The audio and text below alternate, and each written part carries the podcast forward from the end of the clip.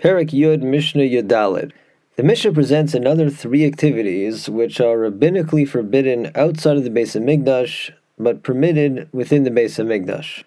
First is Mishnah states Kohen Shelaka be'etzba'o. If a Kohen got a wound on his finger, Allah is Korech Olav Gemi Bamikdash. If he is about to perform the avoda, he may wrap a reed around his finger, which uh, will you know, somewhat help heal it, even on Shabbos.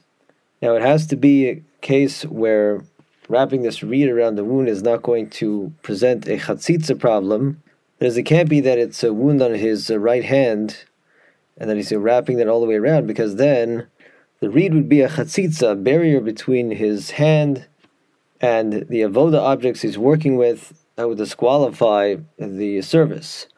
So, for example, the case is that he's wrapping in his left hand. He, in any case, can't do the avodah with his left hand. Therefore, you don't have a chatzitza issue. And the Mishnah is saying the issue that it's somewhat of a refuah, it has a healing effect, is not a problem in the base Beis Hamikdash. Avoloba Medina, but this would not be permitted outside of the Beis Hamikdash, where we follow the regular rule that we have a rabbinic shvus against performing an act of refu on Shabbos. Can't do activities that promote healing unless a person is very ill, or if let's say there's a threat to life.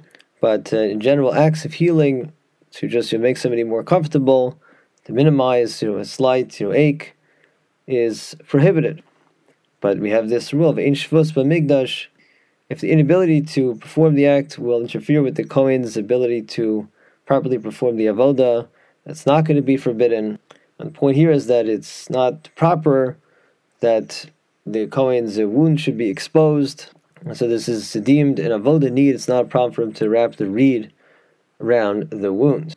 However, im lahotzi dam, to wrap anything around the finger where the wound is for the purpose of drawing blood, kan v'kan aser, that will be forbidden both outside and inside the Beis Hamikdash, because then you're dealing with a biblical malacha violation. Know, drawing blood is making a chabura, so that's a subset of the malacha of shchita, of slaughtering, because the Torah says the life is in the blood.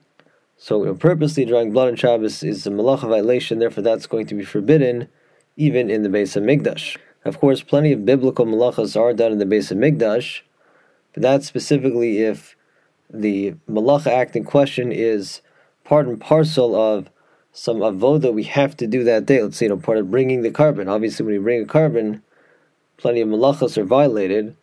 That's because the mitzvah to bring that korban overrides Shabbos. But here we're talking about where the action sort of you know, helps him perform the avoda, but it's not an integral step of the avoda itself. So then the rule is if it's only a shvus, if normally it's only rabbinically forbidden, it's permitted in the Beis Hamikdash, but if it's a biblical prohibition, then that's forbidden even in the Beis Hamikdash. The second teaching, the Mishnah states, halacha is bozakin melech al gabe kevesh b'shvil shalu It's permitted to crush salt and scatter that on the ramp going up the mizbeach even on Shabbos, so the kohanim don't slip as they go up and down the ramp doing this outside of the Beis Hamikdash would be a shvus, would be a rabbinic prohibition, for it appears like building, it's like adding another layer, of developing the, the ground, this a layer of salt. So it's your binyan e, it looks like building, but being that it's only a rabbinic violation, and this facilitates the vote in the Beis Hamikdash, it's going to be permitted in the Beis Hamikdash. And the third teaching is that umemalim mibor hagola mibor hagodol bagalgal b'Shabbos we may draw water from either of the two wells that were found on the premises of the Beis Hamikdash. One was a Bor HaGola, and one was called Bor HaGadol. We can draw water from those on Shabbos by turning a great wheel that would lift up the bucket filled with the water from the well. Although doing this using a, a, big wheel, this kind of contraption to uh, draw the water outside the Beis Hamikdash should be forbidden. Rabban said that if we're allowed to use such a machine, then a person might forget or be tempted to go and irrigate his field on Shabbos if he has such an easy means of quickly drawing water. Apparently, the prohibition is specifically, you know, where the well is located near a person's field. But the Mishnah rules this is not an issue in the Beis Hamikdash.